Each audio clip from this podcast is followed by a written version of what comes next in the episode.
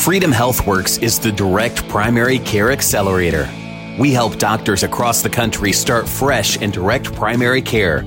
With Freedom HealthWorks, you work with a team, not a checklist. Visit freedomhealthworks.com and together we can achieve true freedom in direct care. Hi, everybody. Welcome to another episode of Healthcare Americana. I am your host, Christopher Habig, CEO and co founder of Freedom HealthWorks. And today we are doing a kind of a public service announcement, I would say, around the concept of opportunity costs. Opportunity cost is something that can be a very complex, very difficult subject for a lot of people who don't necessarily have a lot of that investment or business background, but it really is a concept that applies to everyday lives. Joining us today is Dr. Jake DeWitt, a direct primary care physician at Westfield Premier Physicians, just north of Indianapolis, and asked him to come on and, and talk to us about this type of concept because he entered into medicine as a second career. And it's relatively rare that we encounter somebody like this who has a business background, specifically more of a sales background, and can really understand the concept of opportunity cost as it relates to businessmen and women all over the world, as well as physicians. And we'll get talking about certain things that we call paralysis analysis as that relates to starting up direct primary care practices and really getting off the bench and getting in the game and joining the movement movement. So, Dr. DeWitt, thanks for coming on the show today. It's a pleasure to speak to you. Yeah, thanks for having me, Chris. I appreciate it. It's a pleasure. Now, like I said, uh, you come from a very interesting background because you got into medicine in a very circuitous route. Give us a little detail about that and, and why medicine kind of became a calling after your initial career was already launched and relatively successful. Yeah, I'll be happy to take you through it because it is, as you mentioned, it's a bit of a non-traditional track. So, um, I initially, years and years ago, coming out of high school, was intended for the uh, the Air Force Academy. It was going to be a fighter pilot, and so had my packet, was ready to go. My dad got uh, was getting sick though, and so um, I ended up kind of pulling back from that and wanted to find work um, so I could help out with my mom and, and my younger sisters. And so, sort of uh, fell into uh, an opportunity. A friend of mine who was returning from uh, the Second Gulf War, he had done Army procurement, and he and I kind of started up uh, a federal contracting firm of our own. He'd seen it from the uh, the military side, and he wanted to come at it from the civilian side. And so we actually kind of started up a, uh, a federal contracting firm out of the back of his mom's Cartridge World. And, uh, you know, we spent years together. Um, and that sort of evolved from what was initially just office supply contracting to the government. Uh, it, it, grew into IT, industrial hardware, medical. It's kind of like War Dogs, but without the weapons. That's like the only thing that we didn't do. One of my and, favorite um, movies. Very so, underrated too. Yeah, yeah. I, I, I, agree. People have actually asked me about that, asked if I ever got stuck in a desert or anything. And you're not did, running, uh, you're not running sidearms through the uh, the triangle of right. death in the Middle East. No, well, if we were, it was unbeknownst to me. I, I have got plausible deniability. I don't know what my partner was doing, but uh, yeah, yeah, we we had a good time with it. The industry, it was you know it was fun. It was it was lucrative. I got to travel and, and I met a lot of uh, interesting servicemen and women eventually, uh, though, as my dad got sicker and sicker, um, I, I, became more keen on wanting to study medicine. And so, while I was still still kind of had one foot in the federal contracting space, uh, I started pursuing pre medical study at the Purdue School of Science. And then, kind of in the middle of all that, I transitioned from a business standpoint away from federal contracting into independent consulting. Basically, I went from kind of selling crap to the government to teaching other people how to sell crap to the government. So more of a um, consultation um, advisement right. role. Yeah, business intelligence, market research, uh, sales team building, things like that. Basically, a number of smaller companies who wanted to enter the federal buying space, but it was kind of an unfamiliar territory because it's kind of a it's a labyrinth. It can be kind of a quagmire getting into that, but if you know what you're doing, uh, it can it can be pretty lucrative. But fast forwarding from that, I ended up ultimately losing my father while I was still in college, and um, you know, for me, it was I, I, knew at that point that I wanted to pursue medicine. I wanted to pursue a career in, in healing. so I transitioned out of business and um, went to IU Medical School and went to St. Vincent here in Indianapolis for uh, for residency, and now I'm here. So, like we said, kind of a, an unorthodox way to get into medicine, and these are always some of the the more interesting um, stories that that we we talk about. And nothing to take away from physicians who knew that as soon as I was little, I knew that I wanted to help care for people and take care of people, and that's amazing. We always say that medicine is not a career; it's a calling. How did your experience in that business community, that business sense, whether it was selling things to the federal government or teaching other people how to do best practices, how to how to build their businesses.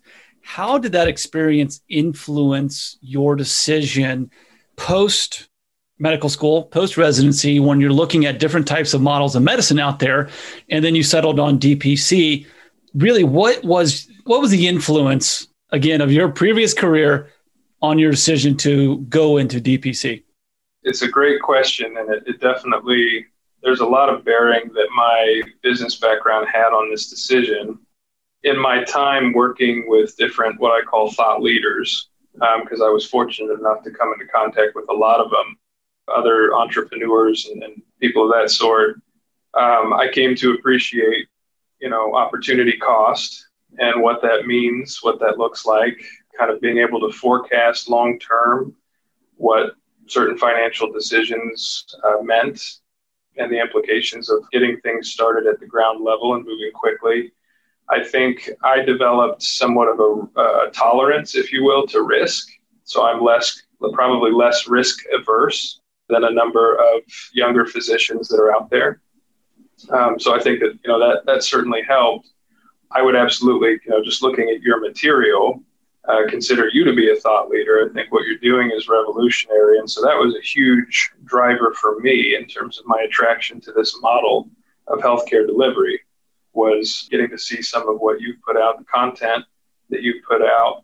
Um, and philosophically, it just makes a lot of sense. And so, um, you know, I, I, think that for some of my uh, friends or contemporaries who kind of straight tracked it, high school, college, med school, residency, and they hadn't really done maybe anything professional in between, the idea of opportunity cost is somewhat of a foreign concept to them.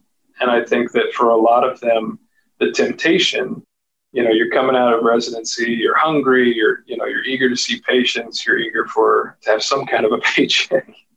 And so uh, it's very tempting, I think, for a, a lot of my contemporaries to have just signed one of these big system contracts, which often comes along with a very stringent non compete. Mm-hmm. So I would say that's another thing that my business background got me used to was reading the fine print. Every single word that's written on a contract is written there for a reason.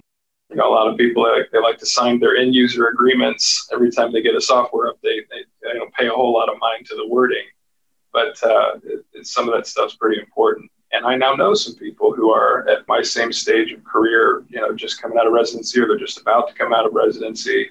And um, they're already pretty disillusioned. They're already pretty jaded. They're pretty disappointed. And, and they're not looking forward necessarily to signing that contract because they've been training in big systems through med school and residency. And so they almost kind of know what's waiting for them and they're not excited about it.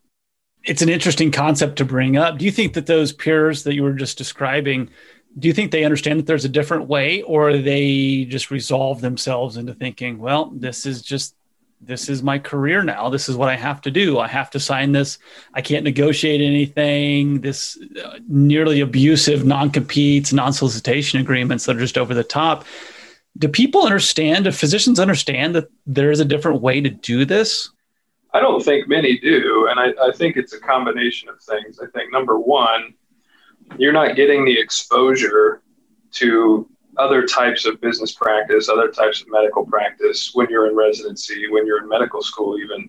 And some of that, you know, it sounds a little cynical to say, um, and I bear no ill will to, you know, my training establishments. I have very good experiences, but I think some of that's by design. I think a lot of these big academic institutions or these large uh, community systems that have been bought out they are in a way training their future employees. So, you know, when I was interviewing for residency, I interviewed at 13 different programs. And I remember only one program out of 13 that had uh, a business of medicine rotation. And it was only offered, I think, once in the whole four years of, of that program. So a lot of people, they're just, they're not being taught about this stuff. The business of medicine is a foreign concept. And so in a way, it conditions medical students and residents to want to avoid it altogether as this intimidating, etheric, enigmatic sort of quagmire that oh, we'll let the billers and coders and, and everybody else kind of worry about that stuff. And I just want to practice. And while that is incredibly noble, and I think we all share that that sort of mentality, the reality and the cruel irony of it is that by then enlisting with one of these larger systems, you're not being enabled or entitled to practice the way you think you're going to be. You have other people telling you how many patients you're going to see a day. You have other people telling you to whom you can refer, where you can refer, how and when you can refer, what tests you can order. You are sacrificing, a lot of these physicians end up sacrificing their own provider autonomy.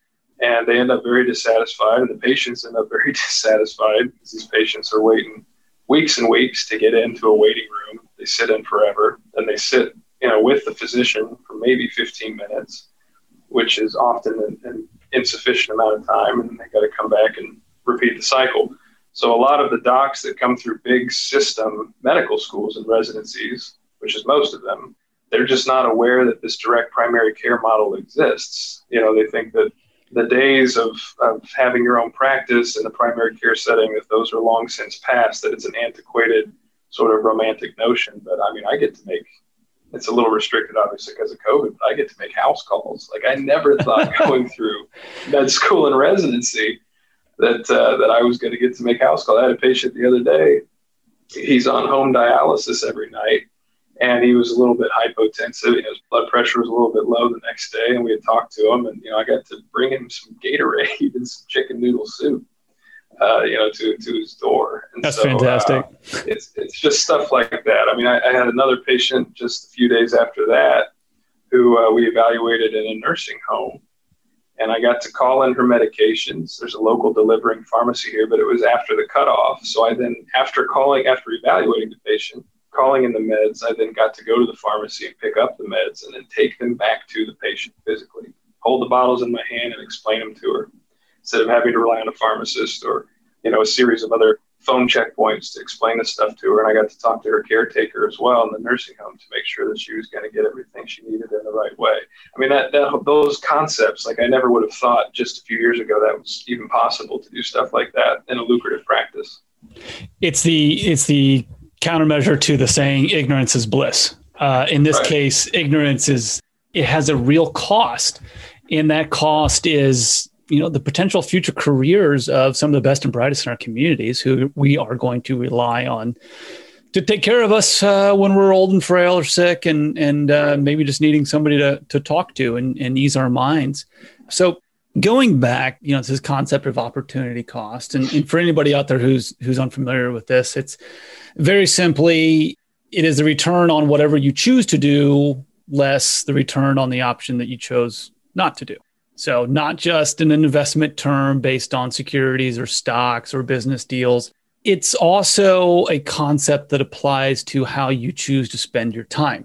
And we see this from a Freedom Health Work standpoint when you know people are looking at physicians are looking at starting up a practice and utilizing some professional help to make that transition or transform their practice at a very quick pace and do it right and build a solid foundation versus do it themselves. And you know, just this past week, we've had two more physicians who called us up and said, "Hey, my my DPC practice has failed because I tried to do it myself and nothing worked." And you know, that's really heartbreaking. But there are those intangible things that go into it because there's not always a clear cut choice between option A and option B. So, Dr. DeWitt, to bring you into this uh, particular conversation you know what do you say to doctors who haven't had that same type of experience as you had from a business standpoint and understanding these concepts that every decision has a consequence? And if you choose to go out and try to do something and take the long path it's not necessarily the best path.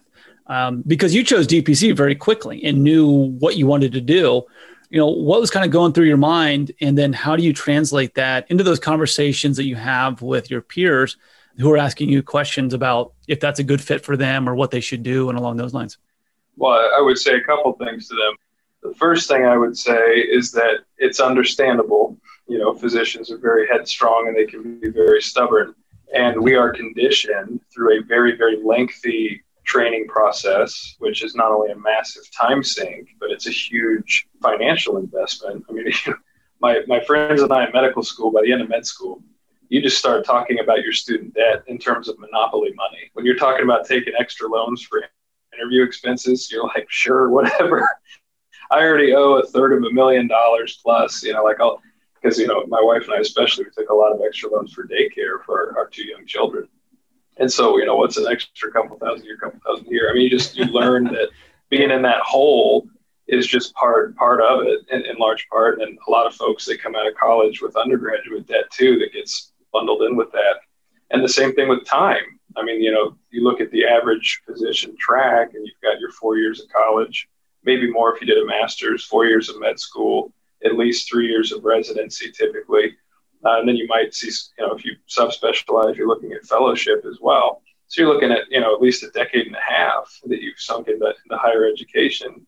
And so by the time you get out, I think that for some of the physicians that want to just kind of take the long path, figure things out for themselves, do it on their own, there's almost this sort of psychological callus that gets built up around the concept of, oh, this is going to cost you more money than you need to spend, or this is going to take more time than you need to spend, because we're just so used to giving up our years and giving up our, our time and, and taking out those loans and going further and further into debt. Um, so I would just have them sort of take a look outside of themselves, kind of zoom out, get a more macroscopic perspective, and, and realize that you should do it the other way because you've already spent so much time and gone into so much debt to get to where you are post training.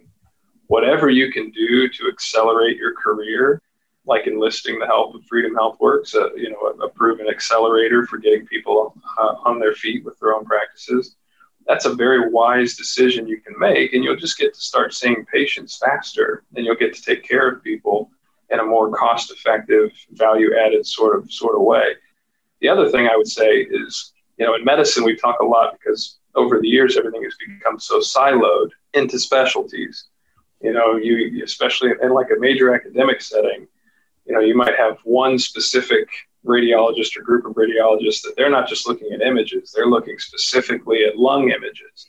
You know, it's kind of like we, we've divided everybody up into these subspecialties and even sub subspecialties and things like that. And you see that more and more when you're in major metropolitan areas or academic settings.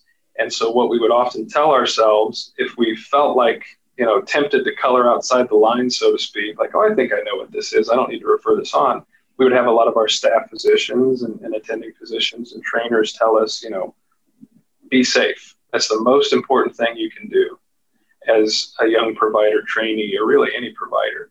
Be safe.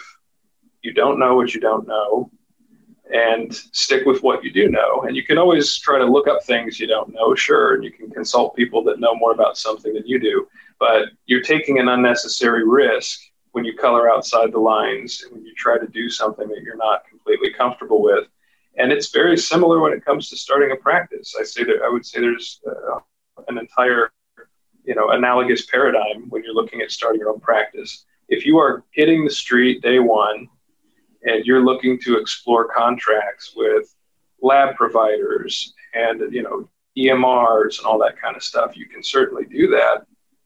But if that's not a space that you're familiar with, if those types of contracts are not something you've negotiated in the past, then the best thing you can do for yourself, for your business, for your career, and then ultimately for your patients, because it's going to free up your time to take care of them, is to ask for help. It's to enlist the services of an accelerator like Freedom HealthWorks, who's going to say, look, we've already got blanket purchase agreements. We already have arrangements with this vaccine company, this lab provider, this pharmaceutical, you know, dispensing firm. So that really all you're doing at that point is building your patient panel. You won't have to worry about anything else. So those are the things I would say to them initially. Going back to the concept of you don't know what you don't know. Hey, Dr. Witt, we're going to pause right there, hear a message from our sponsors, and we will be right back with more Healthcare Americana. New Era Health Plans brings a unique solution to health insurance. We offer private insurance that allows you the freedom of choice of any doctor, any hospital, anywhere. New Era offers modern, flexible health insurance, life and supplemental, Medicare, and education resources. We are a national agency licensed in most states. New Era emphasizes educating our clients and helping people make smarter decisions that deliver value and peace of mind. Our plans allow our customers to save 25 to 50% each month while providing transparent health benefits at a price that actually makes sense. New Era Health Plans is committed to providing the best service to self employed business people, individuals, and families. We are an endorsed vendor of the Free Market Medical Association and believe in the power of free market medicine. For more information, visit newerahealthplans.com. New Era Health Plans, modern, flexible health insurance plans. New Era Health Plans, Inc. is an independent field marketing organization representing Philadelphia American Life Insurance Company. Health insurance premiums are rising faster than actual medical costs, and employers everywhere are struggling to keep their heads above water and take care of their amazing team. Most people will never meet their deductible in a given year, so shouldn't there be an alternative to health insurance for people who don't really need it? At Custom Benefit Solutions, we build better benefit solutions by pairing local, direct primary care options with affordable medical cost sharing plans. This creates affordable options for America's small businesses. These companies are able to save money and provide an actual primary care doctor that'll take care of your employees and their families. Employees enjoy getting the care they deserve without struggling with confusing copays or deductibles. Want to learn more? Go to custombenefits.work and talk to a team member today. Custom Benefits Solutions. We solve for care. Welcome back, everybody, to Healthcare Americana. I am your host, Christopher Habig, joined today by Dr. Jake DeWitt. Dr. DeWitt, we were just talking about uh, the opportunity costs and, and and what that means as far as you know direct application towards direct primary care. And you were just talking about how you know medicine is very siloed and it's okay to ask for help essentially you know in a very simplistic manner. And people should ask for help because we can't do everything you know all all at once. Wanted to you know put this concept out there and get your thoughts on it but this concept of what we call analysis paralysis. And that comes up most of the time within the dpc community when somebody starts tries to start their own practice and weeks months potentially years drift by because they get distracted trying to you know keep their career going whether it's an employed position or family obligations and they just can't do everything themselves. They're trying to boil the ocean. That's frustrating. You know that that is very frustrating because as anybody in this direct care movement will tell you we need this to be physician led so want to get your thoughts on this concept of this this analysis paralysis and really how you overcame this to move as quickly as you did, going from your residency program into a DPC practice. Now you were hired into a DPC practice, but you were ready to start your own right there if, if the employment opportunity didn't didn't work out. So I just wanted to set the stage and give everybody the, the transparent facts. But you know, really, what was that difference that let you move so quickly where so many physicians get bound up in this decision making process and then end up doing nothing? Yeah, no, I appreciate the question. You know, so I, I found pretty quickly during residency that for me, the most rewarding facet of medicine involves direct patient interaction, uh, preventative health, continuity of care. I mean, those are kind of the tenets of, of the way I wanted to practice medicine and the things that were most valuable to me. And it may not be that way for every provider. Um, it takes all kinds. You know, you get very different personalities and very different specialties. Um, but I knew that connecting with patients and building that trust and having as much time with patients as possible is what I wanted. So when I first learned about this model, which again is not something you hear a lot about or about at all in medical school uh, or residency, which as a quick aside, I now know of a number of staff physicians at my former medical school and my former residency who are either exploring this model or have left uh, their former employers and are now already in the process of building their own practice. I found this model, I thought, you know, this is a breath of fresh air this is exactly the way I always hoped medicine was going to be when I first decided to pursue it. But it was also this model is the type of model that I quickly, in a sort of disillusioned fashion, thought could never exist coming from big system you know, healthcare.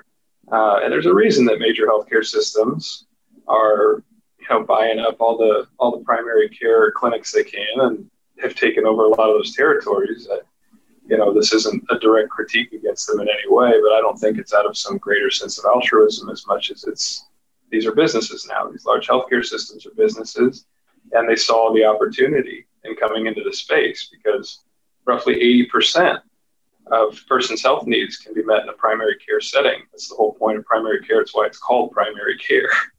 And so, being on the front lines of someone's health, being able to engage in shared decision making conversations with them, having the freedom to refer them to whomever I'd like, because we're not beholden to any system, we don't belong to anybody. All of those were incredibly attractive to me. I also love the idea, as you mentioned, I, I was very fortunate because right when I was looking to start my own, um, I was recruited, I guess you could say. I, I, found that there was a group that was looking to hire a, an additional partner over here at Westfield Premier Physicians. And I, you know, I love the partners that I'm with. It's a perfect fit. So I was lucky because it was already an office that was established. But I also know several others who are now looking at, at starting their own. And I think that just getting to see it up close for me when I came in and shadowed, uh, it was remarkable it was remarkable what I saw because in our practice in particular, you get 24 7 access to a provider because it's a few of us together. We sort of rotate, you know, the call phone, which primary care call is very different than previously for, for other specialty and high acuity services. Um, so it's not very taxing on work life balance. But we're able to get people in same day. We're able to give people an hour and a half for their annual appointments instead of 20 or 30 minutes people get unlimited visits with no additional cost to them. And every direct primary care office is going to be set up a little differently based on how many providers they have and, and staff and, and, that sort of thing. But when I got to see it up close, Chris, I'll tell you, I mean, it was there was no question in my mind. There was no question in my mind that, taking all the fluff out of the middle, every additional link in the chain represents an elevation in cost, represents some other system or some other employee that, that's going to take revenue that's going to have to be paid to do what they do. And I was shocked when I looked at the numbers just how surprisingly affordable primary care can be in this country. We talk all the time about how we spend more money than any other developed nation on healthcare, but we don't have the best outcomes. And part of that, I think, is just culturally, we're not geared as much toward preventative health as we should be. But it's also because we overcomplicate our healthcare system somebody that has insurance, they pay their premium, they have to meet their deductible. They may not even know who their doctor is. Some doctors are approved, some aren't. They might wait a month or more to get in with the doctor to establish, sit in the waiting room for a half hour, get 15 minutes with that doctor because they're one of 30 patients on his or her schedule. And then they still have a copay on their way out. It's ridiculous. It's way more expensive than it needs to be. Yeah. So this model for me was perfect.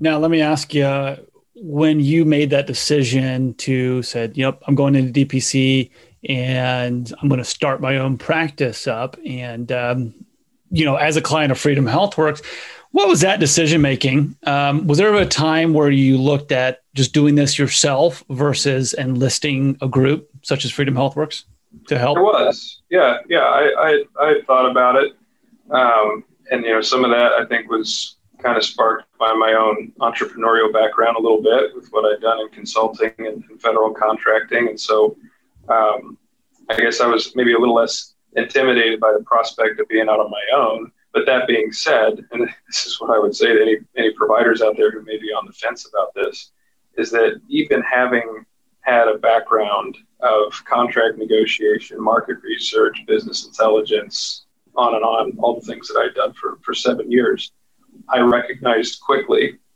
that enlisting a, an accelerator or partnering with an, with a group that already had an accelerator on board was going to pay dividends because it was just less time and less money that I was going to have to invest on my own to, to reach the same goal.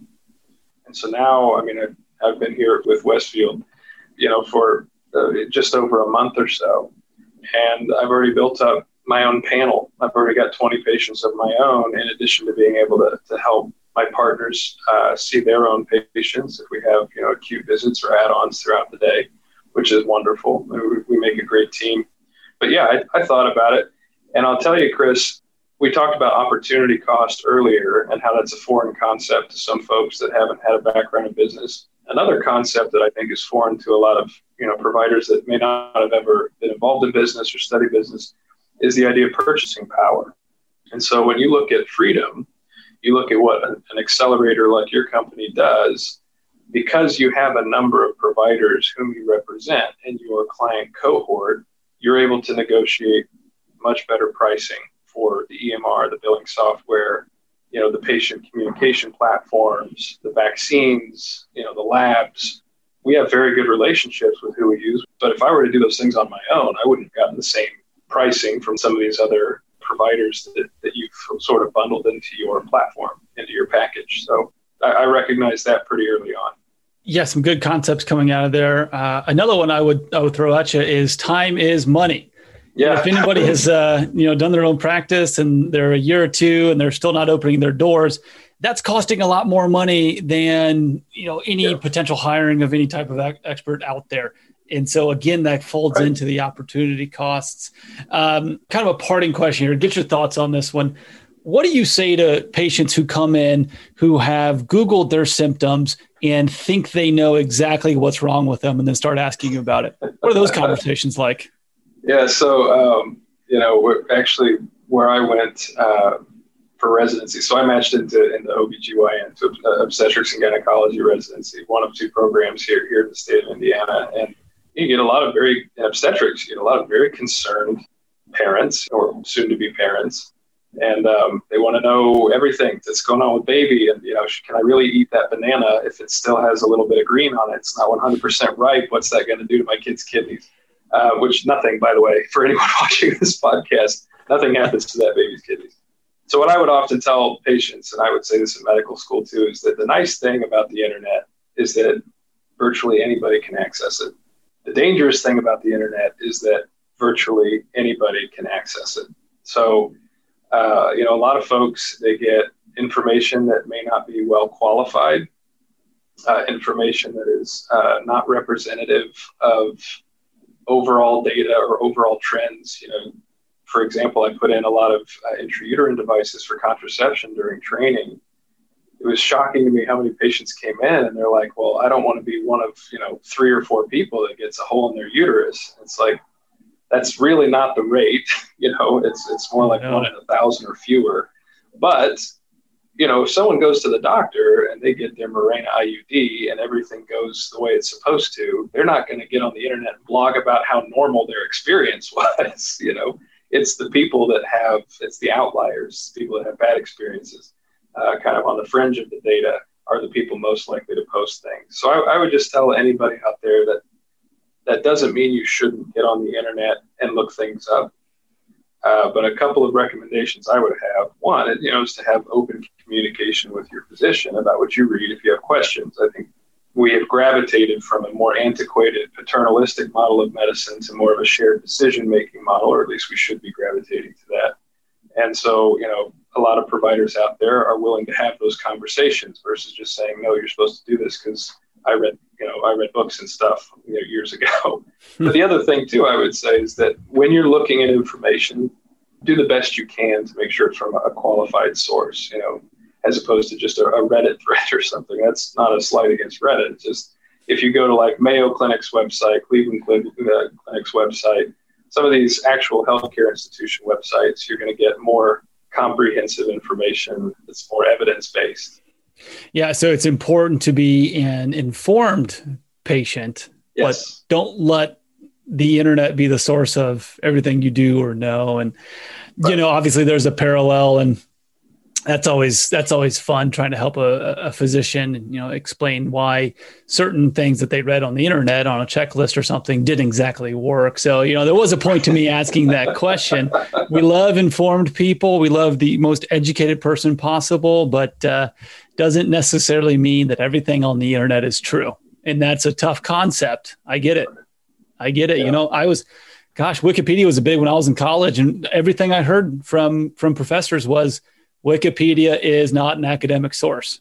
Right. People use it differently these days, you know, but uh, just keep that in mind, right? As, as people go forward here. Well, Dr. DeWitt, thank you so much for joining us here on Healthcare Americana. Yeah. Thanks for taking the time to talk about these relatively advanced concepts uh, that a lot of people struggle with from day to day in a decision making capacity. So, always appreciative of your insight. Best of luck with the new practice. Keep up that growth. Thank you, Chris. Thank you very much. Congrats again on your new uh, your new addition to the family. I do appreciate that. Three months old already. Can you believe it? well, that's it for this episode of Healthcare Americana. Thanks for listening. To learn more about direct primary care, visit freedomhealthworks.com. To check out all of our episodes and visit our sponsors, visit healthcareamericana.com. Again, thanks for listening. Until next time. Whether you're a patient, employer, or physician, the Free Market Medical Association can facilitate and assist you in your free market healthcare journey. The foundation of our association is built upon three pillars price, value, and equality, with complete transparency in everything we do. Our goal is simple match willing buyers with willing sellers of valuable healthcare services. Join us and help accelerate the growth of the free market healthcare revolution. For more information on the Free Market Medical Association, visit fmma.org. There comes a time when the man of the house must take charge. Family planning is a tough conversation for many, and at Happy Dad Vasectomy, we understand that decision isn't easy. When your family is complete, our no needle, no scalpel, no stitches procedure will give you peace of mind about your family's future. Happy Dad Vasectomy conveniently books appointments within two weeks of calling and has locations in central and northern Indiana. Visit happydadvasectomy.com to learn more. Happy Dad Vasectomy, the easiest part of family planning. Healthcare can be complex. If you're managing a chronic or life threatening illness, Patients Rising is here for you.